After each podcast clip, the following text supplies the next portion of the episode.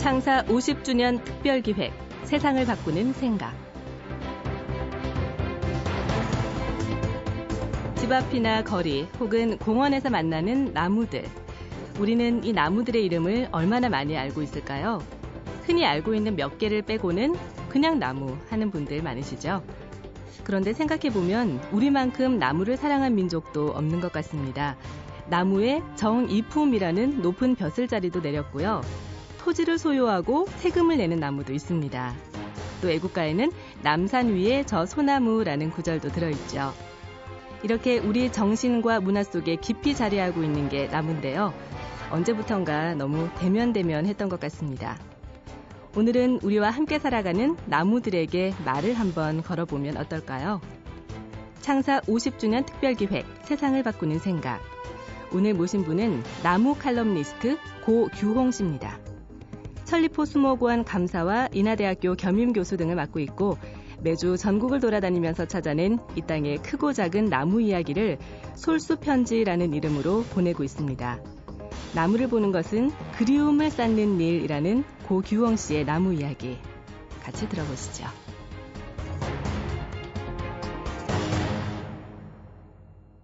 안녕하세요. 나무 칼럼니스트 고규홍입니다. 숲의 그늘이 그리워지는 여름입니다. 특히 올해는 봄이 늦게 온다 싶었는데 여름이 너무 빨리 찾아온 탓에 사람뿐 아니라 나무들의 고생이 이만저만이 아닙니다. 벌나비가 채 나오기도 전에 피었던 꽃들은 꽃가루 바지를 제대로 이루지 못하고 시들어 버렸어요. 또 봄꽃과 여름꽃이 섞여서 피어나기도 했습니다. 이른바 자연의 시간표라고 할 수 있는 개화 질서가 흐트러진 겁니다. 이런 기후변화 현상은 갈수록 더 심해지겠지요. 자연의 시간표를 예측하는 건 어려운 일입니다. 꽃이 예쁠 때나 가을에 단풍이 예쁠 때를 맞춰서 나무를 찾아가는 건 쉽지 않습니다. 꽃이 피었겠거니 하고 찾아가면 아직 덜 피었거나 이미 낙화를 마친 경우도 흔히 겪곤 합니다. 어쩔 수 없이 다음 계절을 약속하는 수밖에 없지요. 안타까움과 아쉬움은 곧바로 나무를 향한 그리움으로 쌓입니다. 그래서 나무를 보는 건 그리움을 쌓아가는 일입니다. 그건 달리 이야기하면 우리와 함께 살아가는 모든 생명에 대한 사랑을 키우는 일이라고 이야기해도 되겠지요. 개화 시기를 정확히 맞출 때가 없는 것도 아닙니다. 예쁜 꽃을 보았다고 해서 나무에 대한 그리움이 만족되느냐 하면 꼭 그런 것만은 아닙니다. 생명 있는 것은 언제나 새로운 변화를 준비하기 때문이지요. 꽃이 예쁜 나무를 들여다보고 있으면 일단 좋습니다.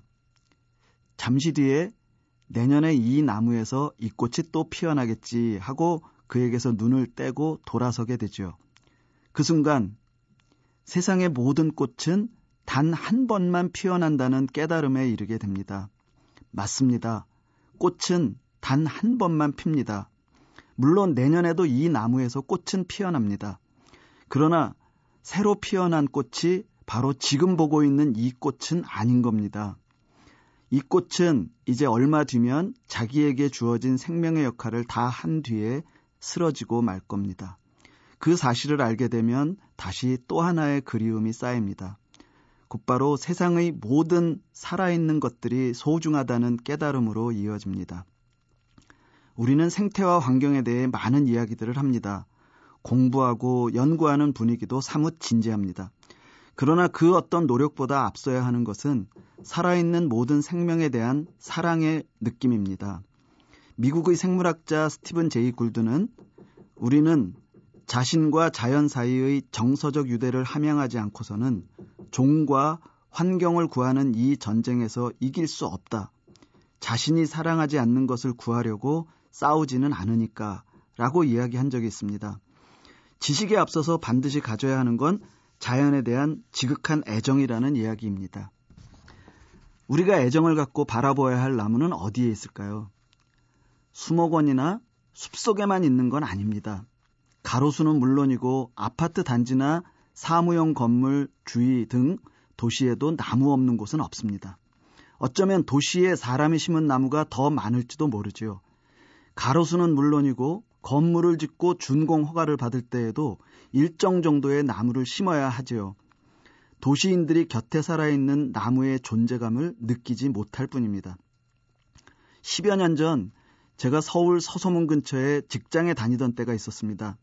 그러던 어느 날 불현듯 길가의 나무들이 눈에 들어와 출근길에 나무를 하나 둘 헤아려 본 적이 있어요.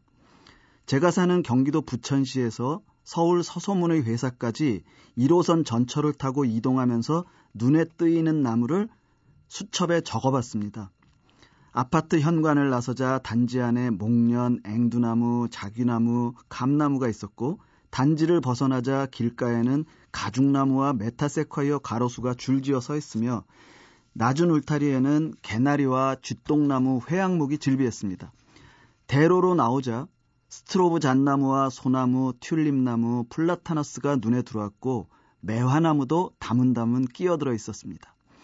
전철 창밖으로 향나무, 오동나무, 무궁화, 버드나무가 스쳐 지나갔고 회사 가까이에는 회화나무, 벚나무, 은행나무가 우람하게 하늘을 향해 두 팔을 벌리고 있었죠. 회사 주위에는 철쭉과 영산홍이 화려하게 꽃을 피웠고 대나무로 벽을 둘러싼 곳도 있다는 걸 알게 됐습니다. 겨우 한 시간 남짓이었지만 내 곁에 이토록 많은 나무들이 살아있다는 걸 새삼 깨달았습니다. 10년 넘게 같은 길로 출근하면서 한 번도 떠올리지 못한 생각이었죠.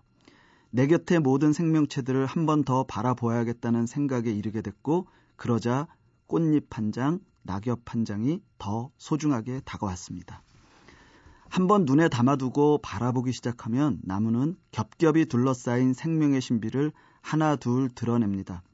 사뭇 짐승들에게서 발견하기 어려운 고요 속의 신비입니다. 우리 사는 세상에 나무만큼 크게 자라는 생명체도 없습니다. 너끈히 100m 넘게 자라는 나무도 있습니다.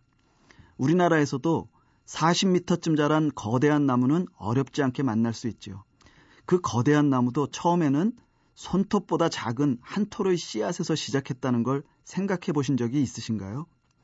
그 작은 씨앗 어디에 저리 강인한 생명력이 담겨 있는 것인가를 생각하면 놀랄 수밖에 없습니다. 게다가 나무는 사람이나 짐승과 달리 나이가 들면 들수록 점점 더 아름다워지지요. 단언하건대 세상에 나이 들면서 더 아름다워지는 건 나무밖에 없습니다. 나무에는 사람살이가 새겨진다는 것도 놓쳐서는 안 될 중요한 사실입니다. 수백 년을 살아낸 노거수의 나뭇결에는 사람살이의 자취가 담겨 있습니다. 사람과 더불어 살아온 나무의 소중함이 그 안에서 느껴지는 것이지요. 누가 왜 이 자리에 이 나무를 심었을까?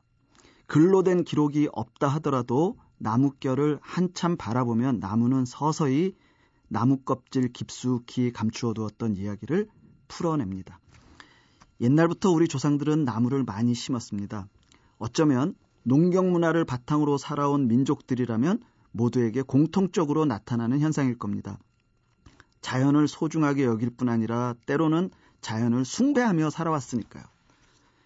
우리 조상들은 사람살이에서 중요한 일이 있을 때마다 나무를 심었습니다. 아들을 낳으면 소나무를 심고 딸을 낳으면 오동나무를 심었지요. 빠르게 자라는 오동나무를 심은 건 딸 자식 혼사 때 장롱 한 채 지어줄 생각이 있었던 때문이고 소나무는 아들아이가 높은 기상을 갖고 사철 푸르른 절개를 갖춘 훌륭한 선비로 자라나야 한다는 기원이 있었기 때문입니다. 또 좌절된 꿈을 다시 일으켜 세우려는 다짐으로 심어 키운 나무도 있습니다. 조선 중종 때 급진적 개혁을 추진하던 조광조의 기묘사화 때의 일입니다. 그때 조광조와 관련한 피바람을 피해서 나주 땅으로 피신한 11명의 선비가 있었어요. 그들은 훗날을 도모하기로 맹세하고 그 상징으로 한 그루의 동백나무를 심습니다. 추위가 혹독할수록 더 붉은 꽃을 피우는 동백꽃의 비장함에 자신들의 처지를 빗대었고 사철 푸른 잎을 떨구지 않는 한결같은 나무의 생명력에서 올곧은 절개를 배우기로 서약하는 의미에서 동백나무를 골라낸 겁니다. 지금 우리나라에서 가장 크고 가장 오래된 동백나무인 전남 나주 송중면 금사정의 동백나무가 바로 그 나무입니다. 창사 50주년 특별기획 세상을 바꾸는 생각. 정말 그러네요. 나무는 나이가 들면 들수록 점점 더 아름다워지죠. 생각할수록 참 신비로운 생명체입니다. 나무와 자연에 대한 지극한 애정이 필요하다는 나무 칼럼니스트 고규홍 씨의 나무 이야기. 계속 들어보시죠. 흔히 논밭의 곡식들은 농부의 발소리를 듣고 자란다고 합니다. 농부들에게 열심히 일하라고 지어낸 말처럼 들리지만 식물도 사람과 교감하면서 자란다는 놀라운 신비의 지혜를 담은 이야기이겠지요. 실제로 저도 비슷한 경험을 한 적이 있습니다. 경기도 화성시 서신면 전곡리 물풀의 나무에 관한 이야기입니다. 제가 이 나무를 처음 찾아본 것은 10년 전인 2001년이었습니다. 350살이나 된 고목인데 이 나무에서 최근에 신비로운 일이 있었습니다. 바로 나무 아래에 있는 딱 한 채의 살림집에서 50년 넘게 살아온 노파께서 저에게 들려주신 이야기인데요. 아주머니는 이 고목에서 꽃이 딱 두 번 피었다고 이야기하셨어요. 50년 동안 내내 꽃이 안 피다가 지난 2004년과 2006년에 한 번씩 꽃이 피었다는 겁니다. 제가 처음 이 나무를 찾아보았을 때만 해도 이 나무는 돌보는 사람 없이 버려진 나무와 다름없었습니다. 한국전쟁 전에는 마을의 평화와 안녕을 지켜주던 당산목이었는데 전쟁이 끝나고 마을이 흩어지면서 나무를 돌볼 사람이 없어진 겁니다. 이 나무는 우리나라의 어떤 물풀의 나무보다 훨씬 크고 오래된 나무예요. 그래서 저는 몇 번을 더 찾아가서 나무를 꼼꼼히 살펴보고 이 나무를 천연기념물로 지정해 달라고 문화재청에 신청을 넣었어요. 그게 2003년 겨울이었습니다. 그 전까지 50년 동안 한 번도 꽃을 피우지 않던 이 나무가 꽃을 피운 건 바로 그 겨울을 보낸 뒤인 2004년 봄이었습니다. 그 뒤 문화재청에서는 정밀 조사 끝에 이 나무를 천연기념물 제475로 지정합니다. 그게 2006년 4월이었죠. 이 나무가 두 번째로 꽃을 피운 건 바로 자신이 천연기념물로 지정된 직후의 봄이었던 겁니다. 이걸 도대체 어떻게 해석해야 할까요? 아무리 과학의 시대라고 하지만 과학만으로는 도저히 해석할 수 없는 고목이 보여준 신비로운 일입니다. 말없이 살아있지만 분명히 사람과 교감하며 살아간다는 놀라운 이야기입니다. 자, 이제 마무리할 시간입니다. 나무와 더불어 살아가기 위해 우리가 할 수 있는 일을 짚어보는 걸로 마무리하겠습니다. 지난 세기에 생태와 관련한 명작 침묵의 봄을 써낸 레이첼 카슨 여사는 그의 유고집에서 자연에 접근하는 방법을 이야기합니다. 한마디로 하자면 자연을 아는 것은 자연을 느끼는 것의 절반만큼도 중요하지 않다는 이야기입니다.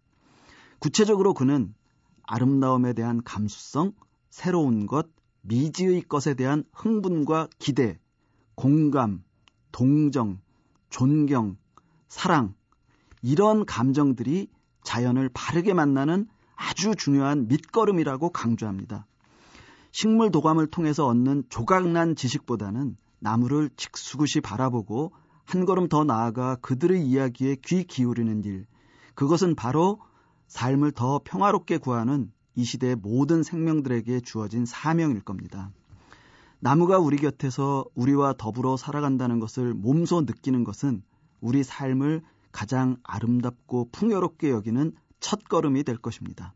물론 자연의 여러 대상물 가운데 푸른 풍요를 느낄 수 있는 대상물이 나무만 있는 것은 아니겠죠. 그러나 우리 사는 세상에 가장 많은 개체를 가지는 자연물로 나무만한 대상은 아마도 없을 겁니다.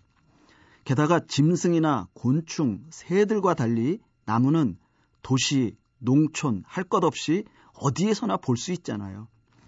마음만 먹으면 언제 어디에서라도 나무를 바라볼 수 있고 그와 더불어 살아가고 있음을 우리가 느낄 수 있다는 이야기입니다. 나무가 아름답고 풍요롭게 살 수 있는 곳은 사람도 편안하고 아름답게 살 수 있는 곳입니다. 반대로 나무가 죽어가는 곳, 그곳은 사람도 살 수 없는 곳입니다. 이 지극히 자연스러운 사실을 우리는 실제로 잘 느끼지 못하는 듯 합니다. 오늘은 가만히 나무 아래에 서서 나의 날숨에 포함된 이산화탄소가 나무의 들숨이 되고 나무의 날숨에 있는 산소가 나의 들숨이 된다는 걸 느껴보시기 바랍니다. 그것이 바로 사람을 원초적 풍요로 이끌어가는 가장 중요한 첫 걸음이 될 것입니다. 고맙습니다. 잘 자란 느티나무 한 그루에는 500만 개의 이파리가 달린다고 합니다. 500만 개. 정말 엄청나죠? 이 많은 잎들을 돋아내기 위해서 나무는 또 얼마나 안간 힘을 쓸까요? 그리고 그 안간 힘의 결과는 다른 생명체들의 양식이 되거나 인간의 지친 몸과 마음을 치유해주는 역할로 이어집니다. 우리가 나무의 절반만 담더라도 세상이 달라질 것 같다는 생각이 드네요.